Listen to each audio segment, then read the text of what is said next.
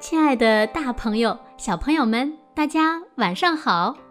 又到了子墨为大家讲述中国寓言故事的时间了。今天呢，子墨要为大家讲的故事名字叫做《屠龙之计》。在古时候，有一个人名叫朱平曼。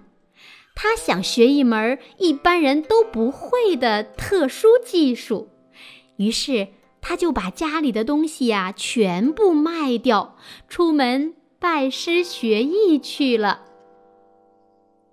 三年以后，朱平曼学完了技术，很高兴地回到了家乡。人们关心地问他。这三年，你学会了什么高超的手艺呀？朱平曼骄傲地回答说：“我学会了专门杀龙的绝技。”接着，他就夸耀起自己杀龙的本事。可是，人们对他说：“你掌握了杀龙的这套本领，果然是了不起的绝技。可是，哪里有什么龙让你屠杀呢？”经大家这么一说，朱平曼这才恍然大悟。感到自己花了这么多钱，辛辛苦苦学来的那套本领，却根本没有地方使用。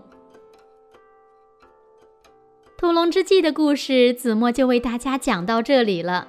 在这里呢，“屠”是指宰杀的意思，也就是宰杀角龙的技能，比喻技术虽高，但无实用。